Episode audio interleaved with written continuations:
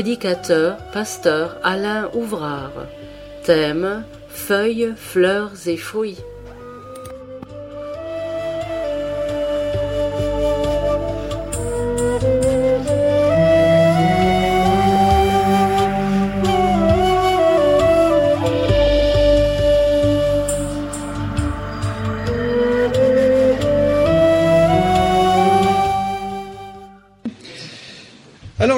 Une euh, méditation euh, ce matin dans l'évangile de Marc.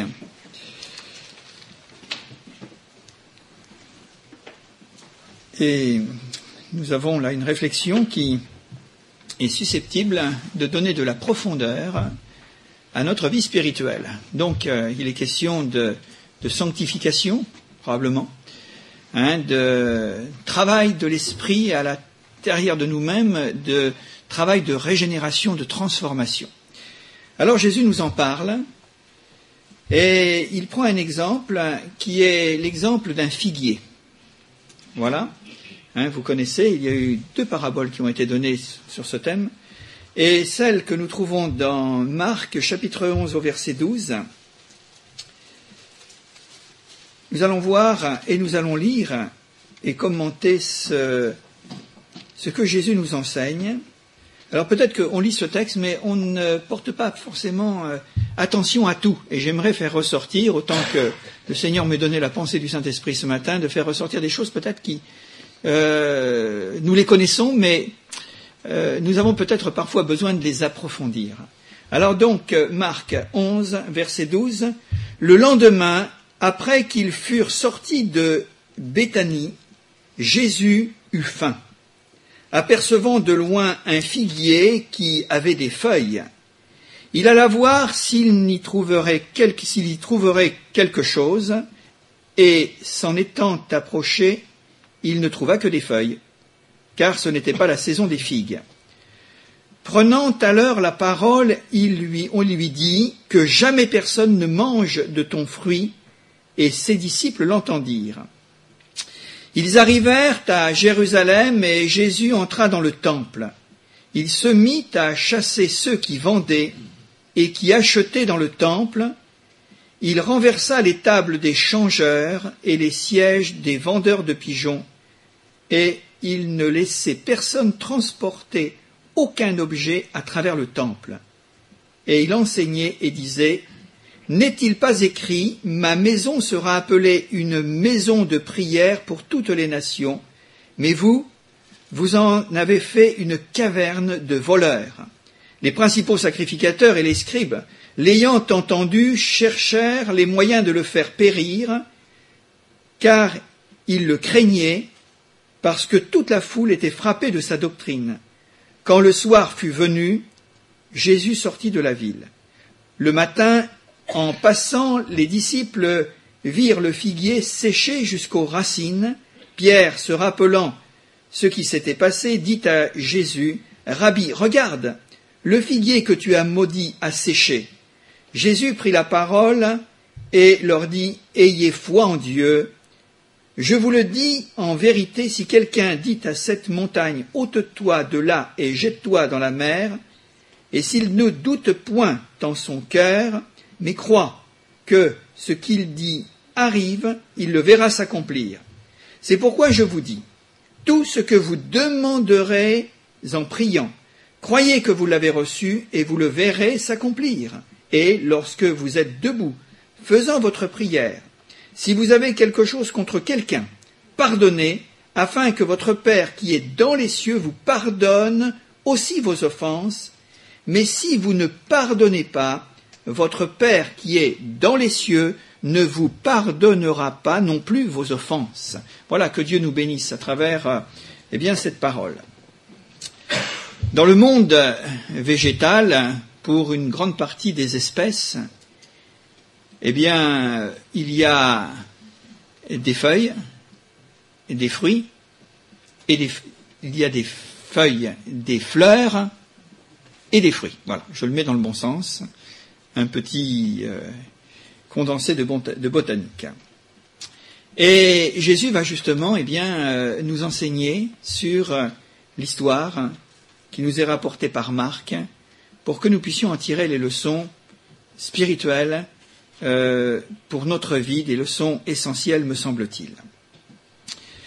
Notre méditation de ce matin peut être décomposée de la façon suivante, et on l'a lu, hein, vous allez euh, tout simplement le retrouver. D'abord, c'est la signification du seul miracle de jugement que Jésus n'ait jamais fait. La malédiction du figuier. Jésus est venu pour bénir.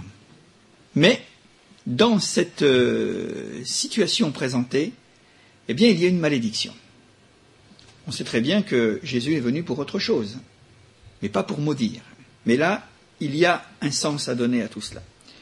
Et puis, euh, sans transition, c'est assez étonnant, mais c'est pour cela qu'il faut donner une explication, c'est que nous allons passer, eh bien là, et nous allons porter nos regards sur le désordre et la stérilité spirituelle lorsque Jésus va nettoyer le temple. Qu'est-ce que ça vient faire, cette histoire? Il y a la malédiction du figuier, et ensuite, c'est le temple qui est nettoyé. Et puis voilà qu'il y a une troisième leçon qui apparaît dans notre euh, méditation, c'est la puissance de la prière de la foi et sa condition qui est le pardon que nous devons donner aux autres, ceux qui nous demandent pardon naturellement. Alors on a tout un ensemble de choses disparates, parce qu'on se demande ce que ça vient faire, mais vous allez découvrir qu'il y a là quelque chose de très cohérent dans la pensée de Jésus. Et nous découvrons, dès l'abord de notre euh, lecture, que c'est la faim que Jésus éprouve ce matin-là qui entraîne notre réflexion sur un autre besoin vital que celui de notre corps, c'est-à-dire manger. Nous substanter, il y a une autre raison, c'est la faim de l'âme humaine, la faim de produire du fruit spirituel, la fin de plus de foi et la fin de grâce et de pardon. Voilà, c'est résumé, on peut le dire de cette manière. Quand il nous est dit que Jésus a eu faim, ce n'est pas seulement, bien sûr qu'il y avait ce besoin physique, mais ce qui explique ce qui vient après, c'est qu'il y a une autre dimension cachée, voilée, mais qui est révélée lorsqu'on étudie le texte. Alors, Jésus eut faim, tout simplement. Vu de loin, comme quelquefois nous en faisons la lecture dans notre Bible, nous ne rentrons pas toujours dans les détails, un figuier peut avoir un beau et un abondant, feuillage, cependant, cependant, s'il n'a pas ou s'il n'est pas ce pourquoi il est fait naturellement, il ne sert à rien. Je voudrais le rappeler, c'est un lieu commun, un figuier est fait pour donner des figues. Si vous y trouvez autre chose, c'est qu'il y a une anomalie. Mais normalement, c'est comme ça. Dieu a créé les arbres fruitiers pour qu'ils portent selon leur espèce. Vous connaissez l'histoire de la Genèse. Dieu a créé les espèces, enfin toutes sortes de choses, avec les fruits qui correspondent. Donc, pourquoi un figuier? Pourquoi ce figuier-là? Bon, il y a une petite parenthèse, il nous a dit que ce n'était pas la saison des figues. Mais bon, peu importe. Quoi qu'il en soit, Jésus va se servir de cette situation pour nous interpeller les uns les autres et nous exhorter un figuier qui ne porte pas de fruits, c'est un figuier qui ne sert à rien. On ne le fait pas pousser tout simplement pour euh, la beauté de ses feuilles, parce que bon, c'est quelque chose d'assez quelconque, quoi qu'il en soit. Il y a des euh, arbustes ornementaux, où là, on peut les cultiver pour euh, autre chose que les fruits. Alors, voilà, Jésus place un petit peu les choses de cette manière. Et quand Jésus s'approche de ce figuier, il ne découvre que stérilité. Il écarte les feuilles, mais il n'y a pas de fruits. Il voit, il constate, et il n'y a rien du tout d'autre que finalement des feuilles. Vous connaissez cette autre parabole, toujours sur le figuier, où un maître ou un propriétaire a une vigne, il y plante, selon certainement les coutumes de ce temps, peut-être encore aujourd'hui, c'est possible, eh bien des arbres fruitiers, dans la ville, dans la vigne, pardon, et à ce moment-là, eh bien, il va mandater un métayer pour l'entretenir. Et puis, au bout de quelque temps, il va venir, il va chercher aussi des fruits, il n'en trouve pas. Et lui, il va être radical, ce propriétaire. Il va dire maintenant, eh bien voilà, euh, moi tu me coupes euh, ce figuier parce qu'il prend l'espace, et puis euh, on a autre chose à faire que d'attendre d'hypothétiques fruits qui ne viennent pas. Et le métayer va plaider, il va faire un petit peu eh bien, ce que Jésus fait vis-à-vis de l'humanité, il va dire non, non, laisse-la encore un petit peu, laisse-moi encore, je vais lui donner, eh bien, là, des engrais, je vais le soigner, et peut-être que il portera du fruit.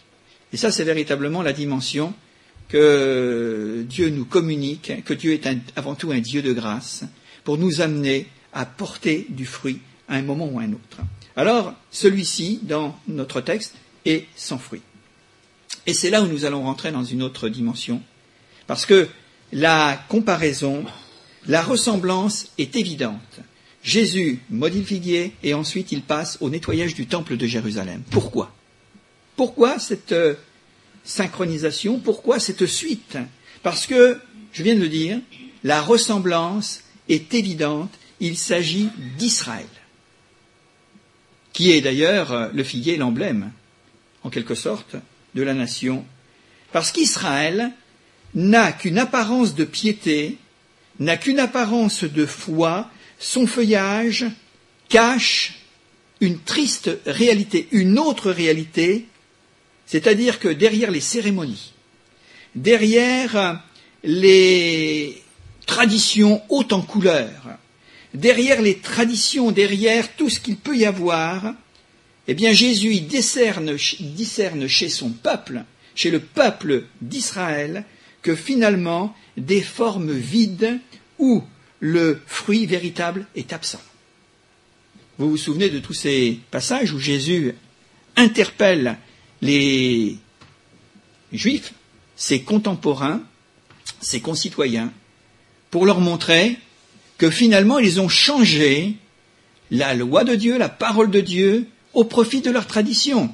Ce peuple m'honore des lèvres, mais son cœur est éloigné de moi. Vous le retrouvez également dans l'évangile de Marc au chapitre 7. Et puis bien d'autres. Donc, euh, il y a derrière un beau feuillage,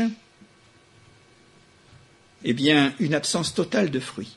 Ça fait de l'effet au premier regard, mais en cherchant bien, Jésus ne trouve pas de fruits dans son peuple. Il ne trouve pas de fruits en Israël, en quelque sorte.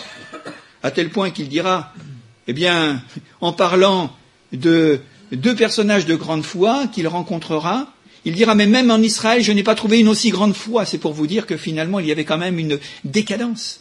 Il y avait euh, là, eh bien, euh, une dépréciation de ce que Israël savait, mais qu'il ne vivait pas, qu'il ne mettait pas en pratique. Alors, en Israël, ce n'était que des feuilles. Que des feuilles. Et vous savez que derrière des feuilles, on peut se dissimuler. D'ailleurs, la première réaction d'Adam, ça a été, vous connaissez l'histoire? On se cache. On se cache derrière des feuilles. Feuilles pour dissimuler l'absence de vie réelle, profonde, véritable. Le jugement qui va suivre met en évidence quelque chose, non contre le malheureux figuier qui va servir finalement de symbole, parce que ce n'est que cela, hein, il n'y a pas autre chose, où Jésus n'a pu apaiser sa faim, mais l'état du judaïsme, l'état de la nation d'Israël, une nation qui, euh, depuis euh, euh, de nombreux siècles, était porteuse du message de Dieu, d'une espérance. C'était véritablement le chandelier qui brille au milieu des ténèbres, mais finalement, eh bien, il n'y avait plus que de la fumée, hein, ou il n'y avait plus qu'un lumignon qui fume. Et on connaît toute l'histoire d'Israël, hein, où euh, quelquefois, dans certaines, dans certaines, périodes de son histoire, il n'y avait plus grand-chose. Hein. Quelques prophètes, quelques hommes de foi qui apparaissaient comme cela de temps à autre, et puis qui disparaissaient. Un État religieux moribond, et avec naturellement toutes ses conséquences sur le plan politique, sur le plan moral, et tout ce qui va avec. Mais je pense que Jésus pourrait nous dire exactement la même chose aujourd'hui par rapport à notre christianisme. Pas au judaïsme, mais au christianisme. Qu'en est-il du christianisme d'aujourd'hui? C'est une réflexion intéressante, une réflexion où les sociologues, même mondains, euh, s'interrogent, où les chrétiens devraient s'interroger en tous les cas. Qu'en est-il du christianisme évangélique? Séché jusqu'aux racines, comme le texte nous le dit Je ne veux pas le croire. Mais probablement que dans les temps dans lesquels nous sommes, nous avons besoin d'un nouveau souffle. Nous avons besoin d'une visitation du Saint-Esprit. Nous avons besoin d'un retour à la parole de Dieu avec ce qui a pour conséquence, eh bien, un renouveau. Quelque chose de neuf. Parce que de vivre toujours en tournant en rond dans les mêmes choses, eh bien ça finit par, euh, par tuer et ça finit par asphyxier. Sécher jusqu'aux racines, nous est-il dit. Et nous ne pouvons pas naturellement limiter l'avertissement à Israël, parce que, hélas, je crois que cela regarde toute Église ou tout individu qui peut être caché derrière un beau feuillage ne produit pas de fruits. Alors je bénis le Seigneur de ce qu'il y ait des dons spirituels, et on va en parler tout à l'heure parce que ça c'est la fleur. Je bénis le Seigneur de ce qu'il y a la manifestation de la grâce de Dieu au milieu du peuple charismatique. C'est vrai. On ne va pas dire le contraire, puisque nous sommes nés dedans. et nous l'avons expérimenté, nous avons fait des expériences formidables les uns et les autres, autrement nous ne serions pas là.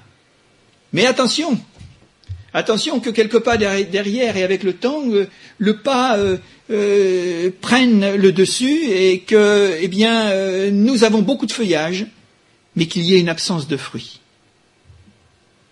Une absence d'une réalité profonde, alors il nous est dit que Jésus alla voir s'il y trouverait quelque chose, s'étant approché, il ne trouva que des feuilles. Et le jugement suit la constatation, puisque j'ai devant les yeux, Jésus dira à ce figuier, qui ne reste qu'un symbole, que jamais personne ne mange de ton fruit. Et on va voir ce qui se passera le lendemain. Mais c'est encore un peu trop tôt.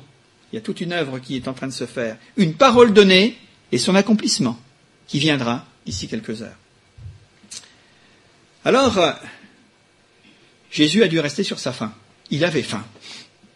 Et moi, quelquefois, je me pose la question si le Seigneur ne reste pas sur sa faim avec certaines vies, avec certains chrétiens, certains individus qui se réclament de la foi en Jésus-Christ, ou si quelquefois, eh bien, nos églises apportent véritablement la satisfaction dans ce que Dieu est en droit d'attendre. Vous savez, ce propriétaire qui avait sa vigne et son figuier, il est venu pour trouver du fruit, il n'en a pas trouvé.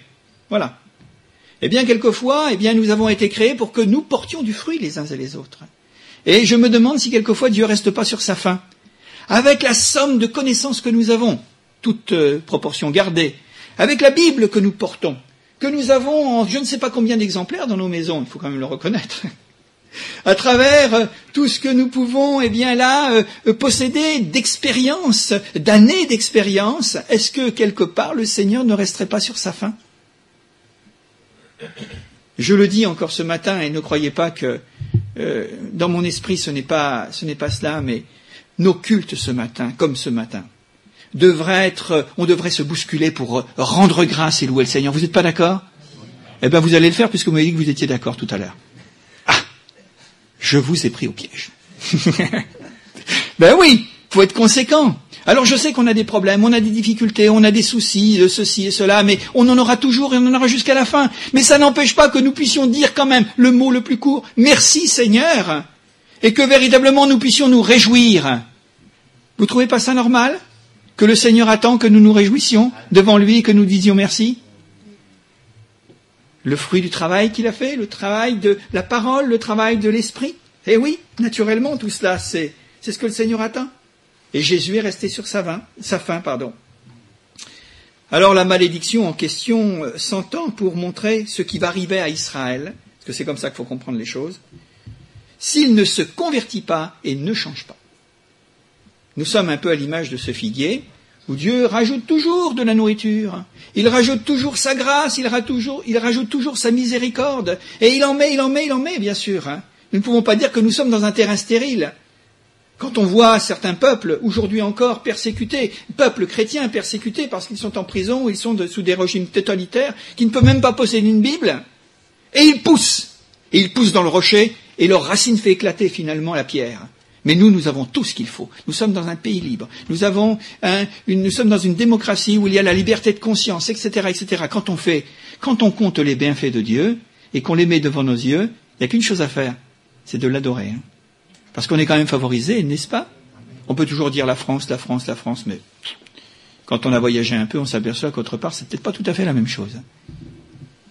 Alors moi, je mets tout cela en évidence parce que le Seigneur, eh bien, nous dit et il voudrait que dans nos vies nous portions du fruit. Et Israël, ce qui va l'attendre, par euh, finalement eh comparaison avec ce figuier, s'il ne se convertit pas ni ne change. Il y a des feuilles, mais il n'y a pas de fruits. Les feuilles ou du fruit. C'est mieux d'avoir les trois quand même. Hein. la feuille, la fleur et le fruit. On va aborder chaque sujet. Au verset 15, ils arrivèrent à Jérusalem et Jésus entra dans le temple. Il se mit à chasser ceux qui vendaient et qui achetaient dans le temple. Il renversa les tables des changeurs et les sièges des vendeurs de pigeons. Dans le temple, Jésus rentre et il fait un état des lieux. Voilà, parce que c'est sa maison quand même. Hein. Pas l'oublier. C'est sa maison. C'est pas tant la maison des hommes que la maison de Dieu. Il fait un état des lieux et l'état des lieux que Jésus euh, remarque, c'est un état désastreux.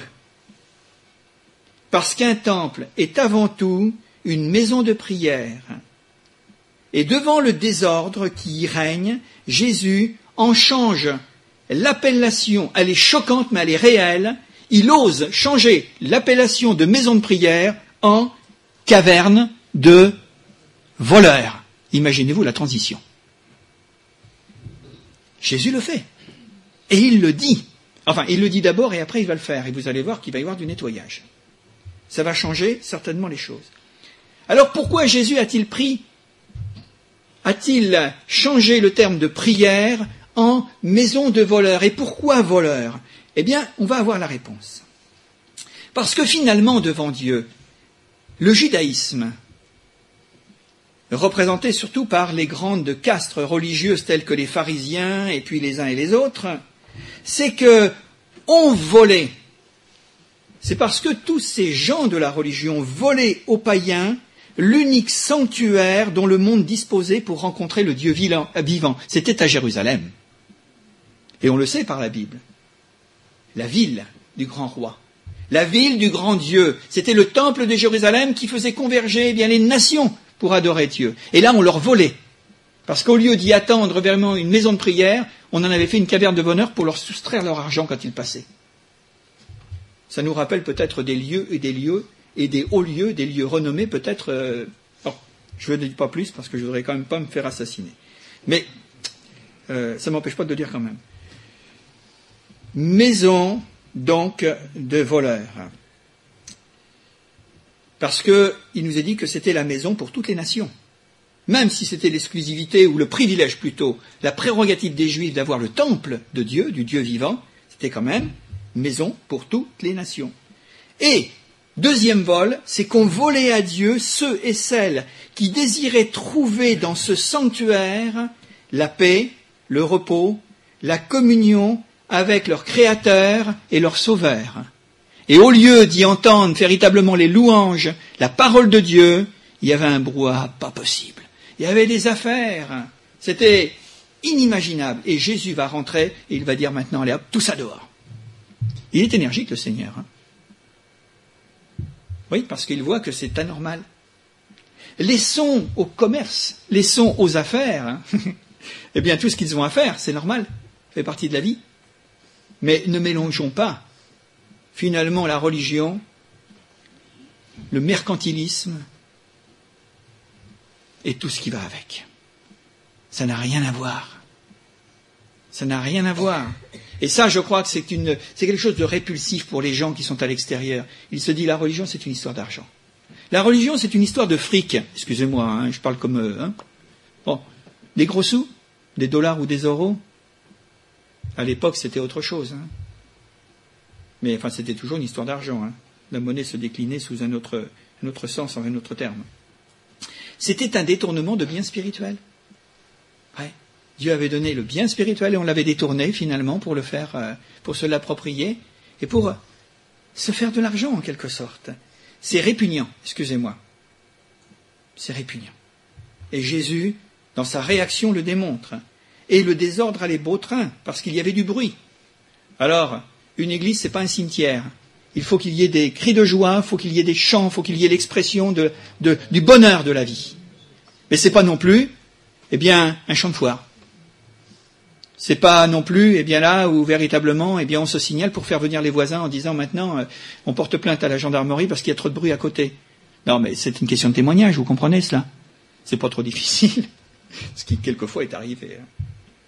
Le bruit, les affaires, quand on sait que les autorités religieuses orchestraient allègrement le trafic et en retiraient un profit substantiel. Eh oui. Avec ça, ils se disaient, ben, les affaires vont bon train. Et il y avait toutes sortes de manifestations qui faisaient que bon, ben, c'était, c'était la kermesse en quelque sorte. Hein. Mais c'était une kermesse permanente. Et ça dénaturait tout le sens. Et Jésus est indigné. Jésus se met en colère. Et là, je peux vous dire que nous, si quand on se met en colère, parce que ça ne vous arrive peut-être jamais, mais quand euh, on se met en colère, eh bien, euh, c'est pas toujours très sain notre colère. Hein. Mais la colère de Jésus était une colère juste. Il était indigné de ce qui se passait. Alors il va manier le fouet, il ramasse un fouet, et en un mot, il met tout le monde dehors. Je peux vous dire que ce jour-là, on a dû en parler dans les journaux le lendemain. Bah, c'est sûr, hein. Ça a dû causer, hein. À Jérusalem, on a dit ah oui, le prophète de Nazareth. Vous savez celui qui euh, est sur les routes là et puis qui fait toutes sortes de choses. Ah, regardez ce qu'il a fait. Il a mis le bazar. Ah oui, non, mais non, il, remettait le, il remettait l'ordre. C'est pas lui qui a mis le bazar. C'est sûr que ça faisait désordre après, hein, quand tout était par terre, les pièces de monnaie. Enfin, ça a certainement fait l'affaire de tous ceux qui traînaient un peu dans le quartier. Hein. Les pigeons qui s'envolaient, les brebis qui devaient courir de, de droite et de gauche. C'est vrai que Jésus a mis le bazar. Il a mis le désordre, mais il a mis le désordre dans le désordre pour remettre les choses en ordre. Et quelquefois, il y a des souffles d'esprit comme ça. Les choses qui, quelquefois, s'amplifient, on dit, mais on perd, la, on perd la maîtrise. Oui, mais pourquoi on perd la maîtrise? C'est parce qu'il va y avoir une reprise en main. Enfin, moi, je m'inspire de ce que Jésus a fait. Hein. Euh, croyez bien que je veux pas, je veux bien faire le ménage, mais comme on le fait, selon les inscriptions qui sont à la porte, là, vous savez. Mais autrement, rien d'autre. Hein. Je ne me permettrai pas quand même. Voilà. Il y avait bien la vie dans le lieu saint, mais une vie incompatible, je répète, une vie incompatible avec la sainteté de l'endroit exigé par Dieu. Il y avait des feuilles, mais c'est vrai qu'il y avait du monde. On aimerait bien voir nos églises remplies de monde, des chaises hein, euh, occupées, etc., etc. Mais est-ce que l'on veut la quantité ou est-ce que l'on veut la qualité? Tout est là. Et pour ma vie personnelle, pour votre vie aussi, qu'est-ce que vous voulez? De la quantité de choses, de la consommation? Je crois qu'on est vraiment imprégné par le monde actuel. On est des consommateurs, mais pas forcément des consommateurs. Et il y a une différence quand même. Et je crois que pour chacun d'entre nous, eh bien, nous devons prendre la mesure de ce que Jésus nous enseigne. C'est pas les feuilles. Il peut y avoir euh, 200 personnes dans cette salle. Mais s'il n'y a plus l'esprit, s'il n'y a plus la vie, s'il n'y a plus l'enseignement de la parole de Dieu, s'il n'y a plus les choses conséquentes avec ce que nous croyons, alors à ce moment-là, il y aura du monde. C'est sûr qu'on fera beaucoup de choses. Il y aura des feuilles. Mais où seront les fruits? Ça ne veut pas dire que le monde, eh bien, va euh, finalement, eh bien, euh, euh, être le, le, symptôme qu'il n'y a pas de fruits, parce qu'il peut y avoir de grandes églises, des églises vivantes. Ça dépend comment elles sont conduites, ça dépend comment nous nous laissons conduire aussi par l'esprit de Dieu pas une question de, finalement, de 10 ou 20, euh, hein, c'est autre chose. Mais là, à Jérusalem, il y avait un monde fou. Mais alors, quel commerce, quelle histoire, quel scandale. Alors, la réaction des chefs religieux, elle est intéressante, parce qu'il y a la réaction d'un côté des chefs religieux, il y a la réaction de la foule qui est là. Parce qu'ils sont quand même amenés à, à, venir, à monter au temple les uns et les autres. Et la réaction est partagée, figurez-vous. Les uns sont furieux et remplis de haine, à tel point qu'il désire faire périr Jésus, parce qu'il a jeté, il a donné un coup de pied dans la fourmilière.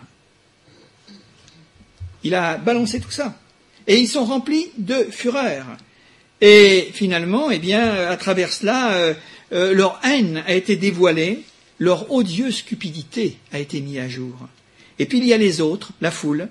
Et la foule, chose assez étonnante, c'est qu'elle se réjouit que Jésus soit venu pour mettre fin à cette comédie éhontée et cette extorsion, d'argent à des fins religieuses. Et il se dit, bien, depuis le temps qu'on le pensait qu'on n'osait rien dire, eh bien maintenant il y en a un qui l'a fait. Et il a eu raison. Alors il y a eu donc euh, cette euh, différence. Regardez, les principaux sacrificateurs et les scribes, l'ayant entendu, cherchaient les moyens de le faire périr. Vous vous rendez compte les sentiments? Et ça veut nous amener à la fin du message, justement, précisément. Les sentiments des uns, parce qu'on a bouleversé le statu quo, parce qu'on a donné, comme je disais il y a un instant, il a donné un coup de pied dans la fourmilière, et on n'aime pas ce qui bouge. Et pourtant, quand ça doit bouger dans le bon sens pour que ça devienne, que ça prenne un peu de hauteur et un peu de signification, mais laissons-nous bouger. Hein. Parce que notre tranquillité, euh, tout ce que nous avons établi depuis des années et des années, on se dit, mais c'est notre sécurité. Eh bien, c'est faux. C'est le contraire, c'est ce qui va nous faire mourir. S'il n'y a pas l'Esprit de Dieu derrière, c'est ce qui va nous faire mourir. Parce que, comme vous connaissez l'adage, que l'Esprit s'en va, mais les monuments restent. Mais qu'est-ce qu'on a à faire des monuments s'il n'y a plus l'Esprit de Dieu, si Dieu n'est plus là? Ce qui compte, c'est la vie. Ce n'est pas le bâtiment, c'est ce qu'il y a à l'intérieur, c'est-à-dire la vie qui doit l'animer. Alors, moi, je me réjouis de ce que la doctrine de Jésus soit une doctrine de vérité. Parce que c'est la vérité. Et quelquefois, la vérité, elle dérange. Elle nous embarrasse. Elle bouscule un petit peu nos habitudes. Eh, c'est bien. Jésus est un révolutionnaire. Hein. Oui, certainement le plus grand de tous les révolutionnaires. Ils n'ont rien inventé les autres. Jésus a bouleversé beaucoup plus. Et il a été beaucoup plus en profondeur que des choses à modifier à l'extérieur. Lui, il était jusqu'au cœur, jusqu'à l'âme, jusqu'à la conscience, jusqu'à l'esprit des hommes. Alors nous arrivons ensuite le lendemain. Et qu'est-ce qui se passe le lendemain?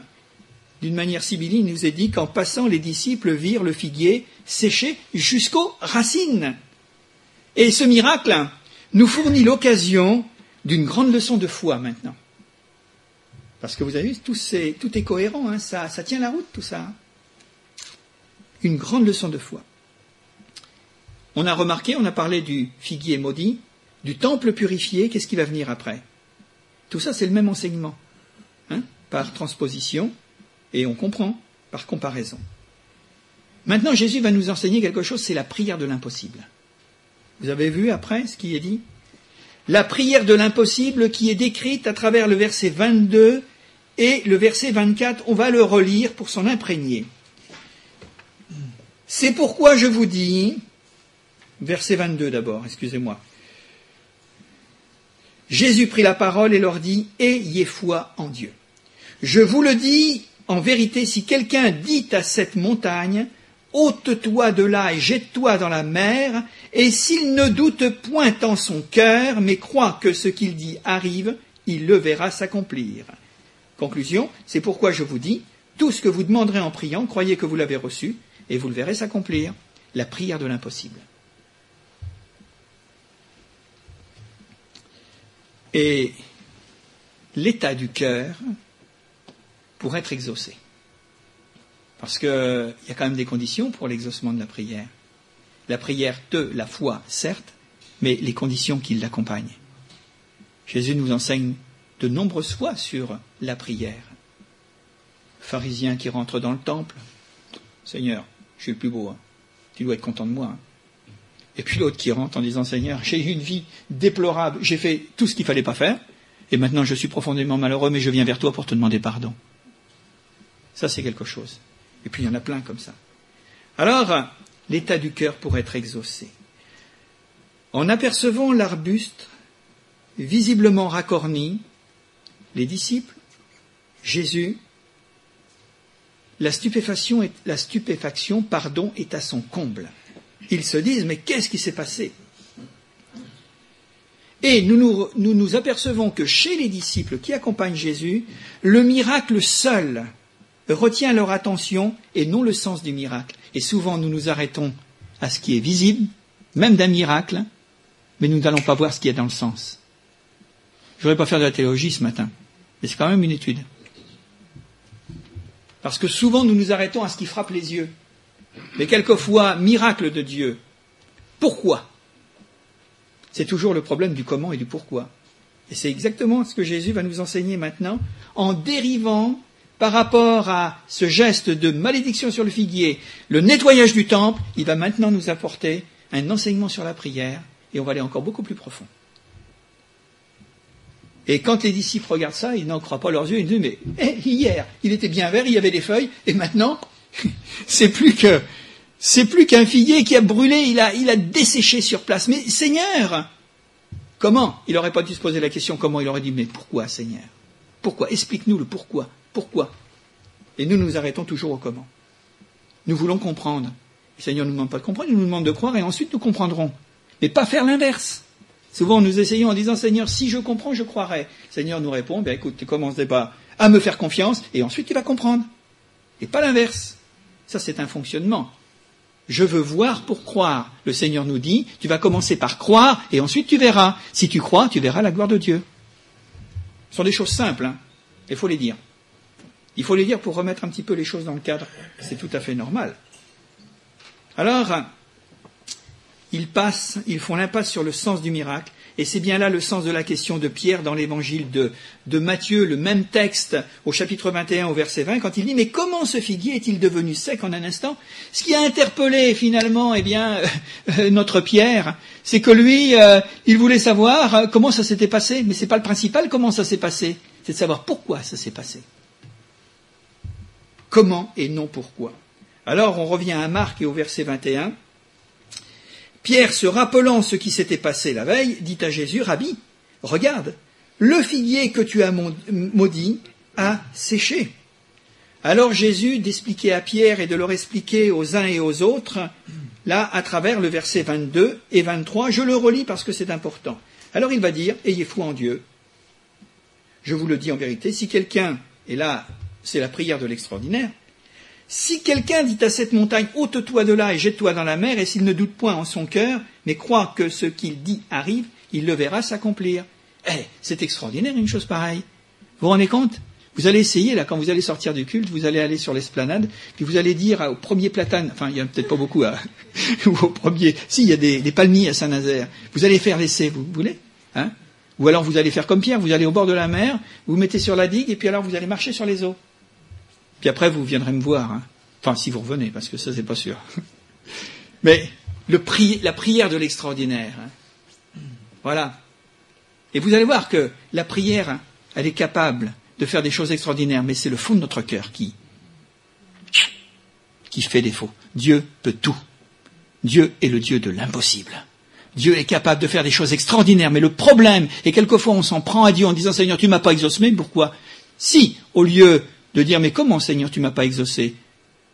On devrait lui dire mais Seigneur, est-ce qu'il n'y a pas peut-être un manque de foi dans mon cœur? Ou est-ce qu'il n'y a pas peut-être un peu, et on le verra tout à l'heure, un peu de rancune, un refus de pardon, ou de la méchanceté, ou de l'animosité, ou d'une inimitié spirituelle contre quelqu'un?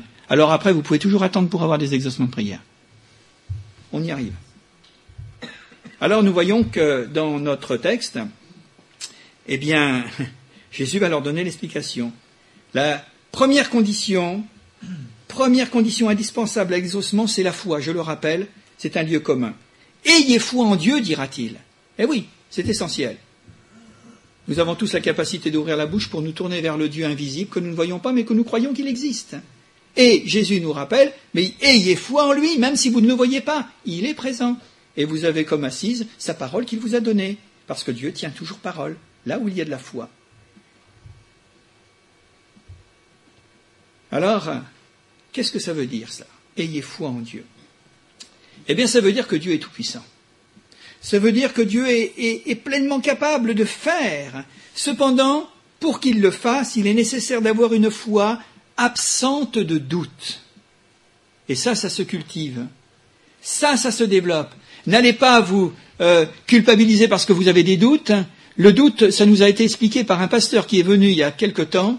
Le doute peut aller dans le sens du bas ou dans le sens du haut. Mais Dieu veut que nous allions, à partir d'un doute, que nous prenions véritablement position pour ce qui nous élève, ce qui élève notre foi, et non pas ce qui nous ramène dans le découragement. Et puis, euh, non, parce que le doute, c'est, c'est comme la tentation, c'est quelque chose de neutre. Et à partir du moment où je vais répondre favorablement, je vais monter. À partir du moment où je vais répondre négativement, je vais descendre. Et il n'y aura pas la foi là. Par contre, si ça monte, la foi va se se constituer. Donc, euh, douter signifie un conflit intérieur, une vacillation entre la confiance et l'incrédulité. Qu'est-ce que je fais? Je crois ou je ne crois pas? Vous avez jamais posé la question?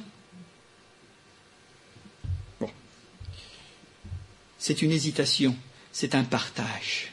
Qu'est-ce que je fais? Seigneur, est-ce que tu crois que c'est possible? Mais est-ce qu'on doit poser des questions comme ça au Seigneur? Est-ce que tu crois que c'est possible? Parce que lui, Seigneur croit tout. La différence, c'est que moi, je ne crois pas forcément ce que Dieu me demande de croire. Par contre, je suis capable de croire des trucs, enfin, excusez-moi, je retiens, des choses qui sont pas croyables. Des choses qui ne servent à rien. Je suis capable de croire aux mensonges, par contre. Je suis capable de croire à des fadaises. Mais par contre, c'est plus difficile pour moi de croire à la parole de Dieu et à la véracité de ce que Dieu me dit. Et c'est bien dommage. Et ça, c'est à cause du péché. Euh, je ne sais pas, je me suis souvent posé la question comment le Seigneur fait avec les hommes? Il doit avoir du travail. Avec chacun d'entre nous. Jésus affirme dans cette parole qu'il ne doute point dans son cœur. Et le cœur de l'homme, le cœur est déterminant de ce que nous voulons vraiment. Je le veux ou je ne le veux pas? Je suis déterminé, c'est une question de volonté. Le royaume de Dieu est réservé pour ceux qui s'en emparent, les violents qui s'en emparent. Je le veux ou je ne le veux pas? Mais si je suis dans une position finalement de dire, oh bah Seigneur, je veux, mais tu sais, euh, je peux changer d'avis. Bon, le Seigneur a dit, on attend, hein, que tu sois au moins au clair avec toi-même. C'est le problème. Un cœur qui vacille. Un cœur spontané, c'est ça ce que Dieu veut. Un cœur entier, un cœur simple, un cœur humble devant Dieu où réside et préside sa parole que nous croyons. Donc en conséquence, Jésus nous dit, et il nous laisse cette promesse extraordinaire, tout ce que vous demanderez en priant, croyez que vous l'avez reçu et vous le verrez. Euh, s'accomplir. Voilà, c'est ça. Hein tout ce que vous demanderez en priant, tout, dans sa volonté naturellement, tout ce que vous demanderez en priant, croyez que vous l'avez reçu et vous le verrez s'accomplir. Mais c'est une parole extraordinaire qui dynamise notre foi, ça. Moi, je m'en suis souvent servi. J'ai dit, Seigneur, eh bien, écoute, hein, je ne vais pas aller chercher midi à 14 heures, comme on dit. Je prends ta parole, je crois. Et vous savez que ça procure la paix, ça. Dieu nous a pas dit comment il nous a pas dit où et il nous a pas dit quand il répondrait, mais il nous a dit tout ce que vous demanderez en priant, croyez que vous l'avez reçu et vous le verrez s'accomplir. Et je le crois même avant de l'avoir reçu. Et quand je crois avant de l'avoir reçu, eh bien qu'est-ce que je fais? J'arrête de prier, je le loue. Comme si je l'avais reçu. Ça va? Ouais? Vous êtes d'accord hein? On va faire un bond en avant. Hein? Enfin moi, il ne faut pas que j'en fasse un de trop parce que vous allez. eh oui c'est extraordinaire la parole de Dieu, il y a des choses extraordinaires. Moi, je me régale. Enfin, bon, je ne sais pas qui vous partagez la même chose. C'est des figues. Hein Tout ce que vous demanderez, nous dit Jésus. Mais on a besoin de faire des progrès dans la foi. Et même l'impossible, figurez-vous, pour preuve. Parce que Jésus dit, si quelqu'un dit à cette montagne, ôte-la de là, et cela se ferait. Est-ce que c'est une fantaisie? Est-ce que c'est de l'exhibition? Ou est-ce que c'est de la curiosité? Seigneur, je voudrais tester pour voir si finalement, eh bien, euh, là, telle ou telle chose extraordinaire. Alors on ne tente pas Dieu d'abord, je voudrais vous dire, parce que la foi, ce n'est pas de la témérité, c'est de l'intelligence. L'intelligence comme Dieu nous la donne par son esprit et en conformité avec sa parole. Le figuier qui sèche, c'est un miracle. La montagne qui se déplace, imaginez-vous un peu ce que ça peut être. Ou alors dans l'évangile de Luc, il y a un troisième. Qu'est-ce que c'est le troisième miracle de l'impossible? Le figuier qui sèche, la montagne qui se déplace, et puis le, sycomore qui marche. Vous vous en souvenez de ça? C'est pas écrit là dans Marc, mais c'est écrit dans Luc. Voir les arbres marcher. Ouh, aïe, aïe la voirie va avoir beaucoup de travail à remettre tout ça en place. Eh oui. Enfin bon, ce sont des images, vous comprenez? C'est pour ça que j'ai dit la foi n'est pas de la témérité. Et pour vous montrer, ça donne eh bien, la perspective que dans des choses selon et qui correspondent aux besoins humains, aux besoins des hommes, Dieu est capable d'y répondre. Euh, faire marcher un sycomore, c'est pas forcément un besoin. Une montagne qui se déplace, c'est pas forcément un besoin. Ou même le figuier qui sèche mais il y a des choses dans notre vie qui sont véritablement des besoins vitaux pour chacun d'entre nous. Dieu veut nous répondre. Alors si on est capable de faire marcher une montagne, s'il est capable de répondre à une demande pour faire marcher une montagne, est-ce qu'il ne va pas répondre à nos besoins, le Seigneur? Mais bien sûr que si. Alors à la question de Pierre, comment? Donc interrogation sur la manière. Il faut aller chercher la réponse dans Corinthiens chapitre 12, où il est dévoilé deux opérations de l'action du Saint-Esprit, le don de foi et le don du miracle. Et là, nous arrivons à la fleur. On a parlé des feuilles ou de l'absence de fruits. On parle de la fleur maintenant. pour arriver en conclusion tout à l'heure aux fruits. Le don de foi et le don du miracle, je passe très vite parce que ce serait une étude complète. Hein. Ce que Jésus manifeste dans le figuier, c'est cela précisément, dans la malédiction du figuier. Et quand on fait un bref rappel, je le dis, si vous étudiez un petit peu la Bible, un petit peu ou beaucoup, je ne sais pas, il y a une explication de ces deux dons spirituels que j'ai appelé la fleur. Le don des miracles qui constitue un acte surnaturel opérant sur le plan naturel, comme Jésus l'a fait avec un figuier. Il représente une suspension momentanée des lois et de l'ordre habituel. Parce qu'en principe, c'est pas comme ça se fait. Un figuier va mourir finalement de vieillesse, enfin de toutes sortes de choses. Hein. Enfin bon, je ne sais pas, il mourra. Mais là, ça se passe en un instant. C'est quand même un bouleversement des lois et de l'ordre naturel ou habituel. Que Dieu manifeste soit pour délivrer, pour exécuter ses jugements, ça c'est le cas, ou confirmer sa parole prêchée, faire éclater sa puissance au vu et au su des hommes. Et c'est bien pour ça que Jésus a choisi ce viguier pour que les hommes s'interrogent par rapport à Israël, et nous pour nous par rapport à notre christianisme, par rapport à nos églises et par rapport à notre propre vie spirituelle. Pour cela que Jésus a pris cet exemple. Le don du miracle se rapporte principalement à des actes de puissance. On le voit, le figuier dessèche. À un geste ou à une parole active, spectaculaire et impressionnant. Quant à son frère jumeau, si vous me permettez, je le dis comme ça, le don de foi, il est distinct du précédent en ce que le don du miracle est une action active, que l'autre est une action passive, cependant les deux produisent le miracle. Alors je ne voudrais pas être très compliqué parce qu'il faudrait revenir et donner des explications un petit peu plus substantielles et un peu plus nourries. Et c'est ça la différence. Et ça c'est écrit dans la Bible. Ça c'est enseigné dans la Bible. Et ça, ça devrait être pouvoir une réalité aussi dans nos églises charismatiques. Parce que si on pense et si on se réclame des dons du Saint-Esprit, normalement ça doit fonctionner. Mais pour qu'il fonctionne, eh bien, il faut que nous ayons la foi pour cela. Et puis il y a des conditions, naturellement, mais le Seigneur s'en occupe. Alors, le don du miracle accomplit des actions miraculeuses, c'est son nom, souvent spectaculaires, c'est l'histoire du figuier. Le don de foi les reçoit, donc il y a comme quelque chose qui opère dans le secret, dans le silence. Et ça s'inscrit dans la durée, c'est-à-dire avec effet retard. Là, ça n'a pas été finalement euh, le, don qui ressort, c'est surtout le don du miracle. Néanmoins, ils sont visibles et impressifs. Pour autant, ils sont avant tout surnaturels, c'est Dieu qui le fait. Alors, c'est la fleur tout ça. C'est la fleur. Et je termine maintenant sur, sur le fruit. Un arbre sain développe des feuilles. Il éclot des fleurs et il produit des fruits dans l'ordre. C'est tout un équilibre que Dieu a créé dans sa nature, dans la nature physique et spirituelle. Le verset 25 nous dit ceci, et lorsque vous êtes debout, faisant votre prière, c'est curieux hein, que Jésus aborde le sujet, si vous avez quelque chose contre quelqu'un, pardonnez afin que votre Père qui est dans les cieux vous pardonne aussi vos offenses.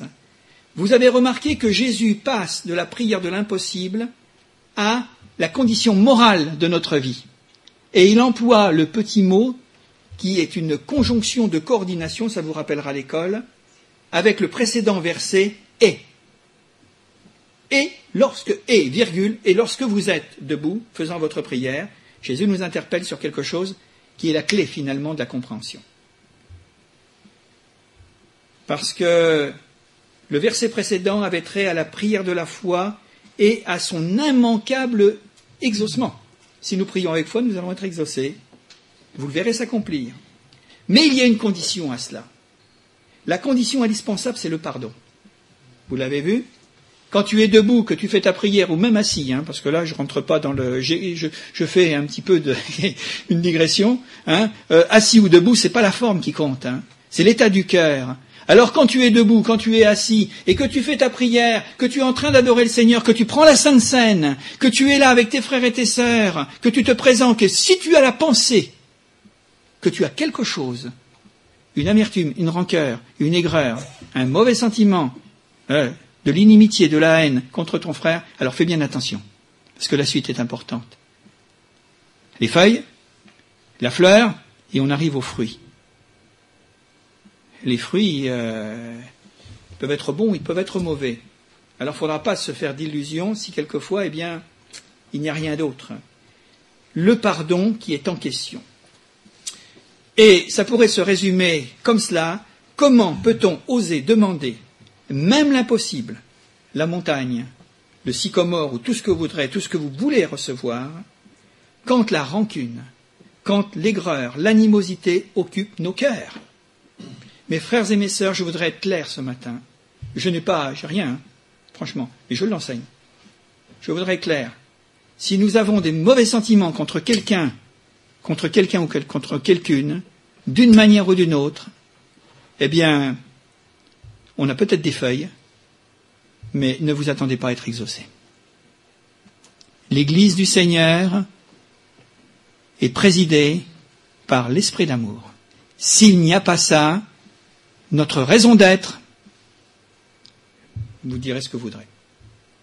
Dieu ne peut nous suivre. Il faut régler les problèmes, tout simplement. Ça ne peut pas fonctionner. Comment voulez-vous que dans les principes du royaume de Dieu, alors qu'il y a les principes de la vérité, de la justice, de l'amour, de l'accueil, et que nous ayons des mauvais sentiments? Il y a des conflits, il y a des frictions, il y a toutes sortes de choses entre les hommes, c'est vrai. Mais le Seigneur est là pour nous aider, à nous en affranchir, à nous en débarrasser, à nous délivrer. Et autrement, ça ne peut pas fonctionner. Alors notre foi, c'est une illusion. Je le dis. Nous nous jouons la comédie à nous-mêmes. Nous nous faisons du cinéma. Ça va être le festival de Cannes, il y a peut-être quelque chose à présenter par là. Hein Ça ne marchera pas. Si nous avons un état de concurrence, de rivalité à l'intérieur de nous-mêmes, de jalousie, la jalousie. La jalousie, c'est la pire de toutes les choses. Je suis jaloux contre mon frère, parce qu'il est ceci, parce qu'il est cela, et moi je ne l'ai pas, etc., etc.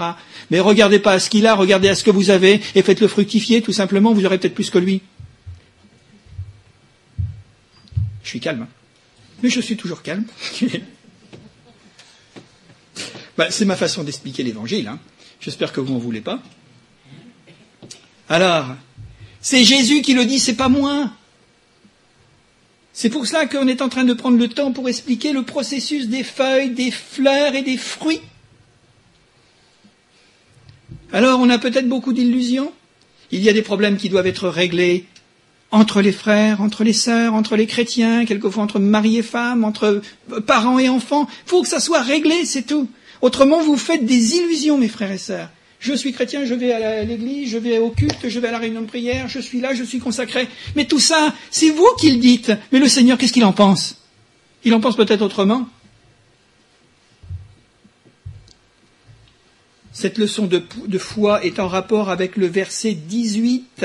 Et le verset 18, qu'est-ce qu'il nous est dit? Les principaux sacrificateurs et les scribes, c'était les, notoriétés de la religion les principaux sacrificateurs et les scribes, l'ayant entendu, cherchèrent les moyens de le faire mourir, de le faire périr, de le détruire. Quand on en arrive là, je crois que c'est grave de vouloir éliminer quelqu'un, de vouloir euh, mettre quelqu'un à la porte. C'est grave. Quelles sont nos raisons pour le faire? Surtout quand c'est Dieu qui l'a amené ici. Quand c'est Dieu qui a choisi cette personne pour qu'elle se convertisse, qu'elle fasse partie de, ben, de la communauté. Et que quelquefois, parce que nous ne l'aimons pas, Qu'est-ce que vous voulez que je dise, moi? C'était les sentiments des scribes et des pharisiens à l'encontre de Jésus. Mais ça pouvait être aussi à l'encontre de tous ceux qui partagent finalement eh notre foi. On peut avoir ces sentiments. Et, ce qui est aussi terrible, c'est que moi, quand je compare les, les, prostituées et puis les publicains du temps de Jésus, ils n'avaient pas ces sentiments à l'égard de Jésus. C'était les gens de la religion qui l'avaient. Je me dis, mais quel renversement de situation. Seigneur, misère, c'est catastrophique une chose pareille. Tout le récit que nous avons étudié ce matin est cohérent, et cela se rattache à la puissance de la foi et à la prière, lesquelles sont inséparables de l'amour qui pardonne, de l'amour qui accepte l'autre, de l'amour qui accueille l'autre. croire, faire des miracles, prier, ne sont et ne seront jamais au service de la haine et du fanatisme ou du favoritisme. Voilà. Jamais. Alors imaginez-vous que c'est pas moi qui ai, fait le message hein, ce matin. Hein. C'est le Seigneur. N'allez pas dire Alain et bon ceci cela. Non, moi je prends les textes et je les étudie et je les approfondis pour vous les donner. Alors on les accepte ou on les accepte pas. Moi c'est plus mon problème. J'ai fait mon travail. Moi le Seigneur ne me demandera pas autre chose. Hein. Par contre, ne pas pardonner est impardonnable. Je le dis comme ça. Les gens qui viennent pas vous demander pardon, qui vous ont offensé, bah, qu'est-ce que vous voulez, ils restent dans leur prison, hein c'est leur captivité à eux, c'est leur affaire. Mais quand quelqu'un vient vous demander pardon en disant je regrette d'avoir fait ceci, surtout d'avoir dit cela, d'avoir répandu la réputation de ceci et cela, mais qu'il vient, ben vous leur pardonnez, c'est tout. Et puis c'est facile. Vous, vous allez être libéré, vous allez libérer l'autre. Mais à partir du moment où en disant non, je pardonne pas, je pardonnerai pas, c'est trop, trop, trop, trop, trop, trop. Qu'est-ce qui est trop?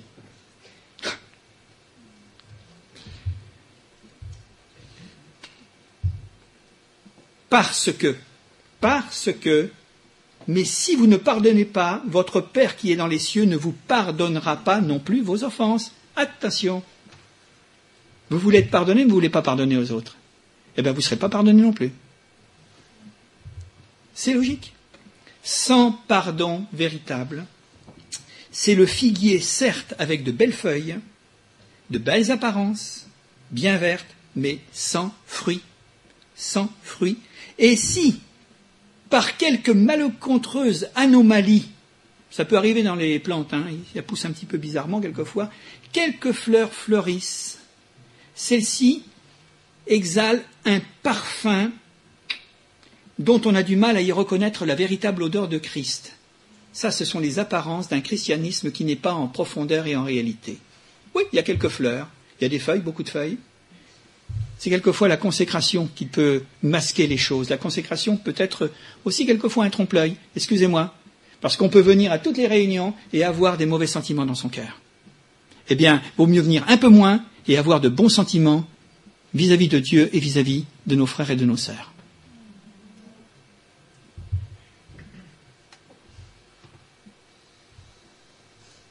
Quand euh, il a été question des dons spirituels, Paul les enseigne dans 1 Corinthiens. C'est logique. Il y a le chapitre 12. Après, il y a le chapitre 13 et il y a le chapitre 14. Entre le 12 et le 14, il y a le 13. Vous êtes d'accord, hein? Je ne vais pas vous troubler quand même. Mais le chapitre 13, c'est quoi? C'est l'amour. Entre le 12, où il est question des dons spirituels, le 14, où il est question des dons spirituels, et au milieu, il y a le 13 si je n'ai pas l'amour, je suis une cymbale qui retentit. Si je n'ai pas l'amour et que je donne tous mes biens pour euh, la nourriture des pauvres, je suis que finalement, eh bien là, euh, bah, pas grand-chose, je ne fais rien.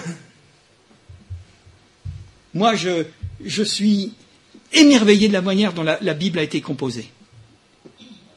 Parce que c'est cohérent.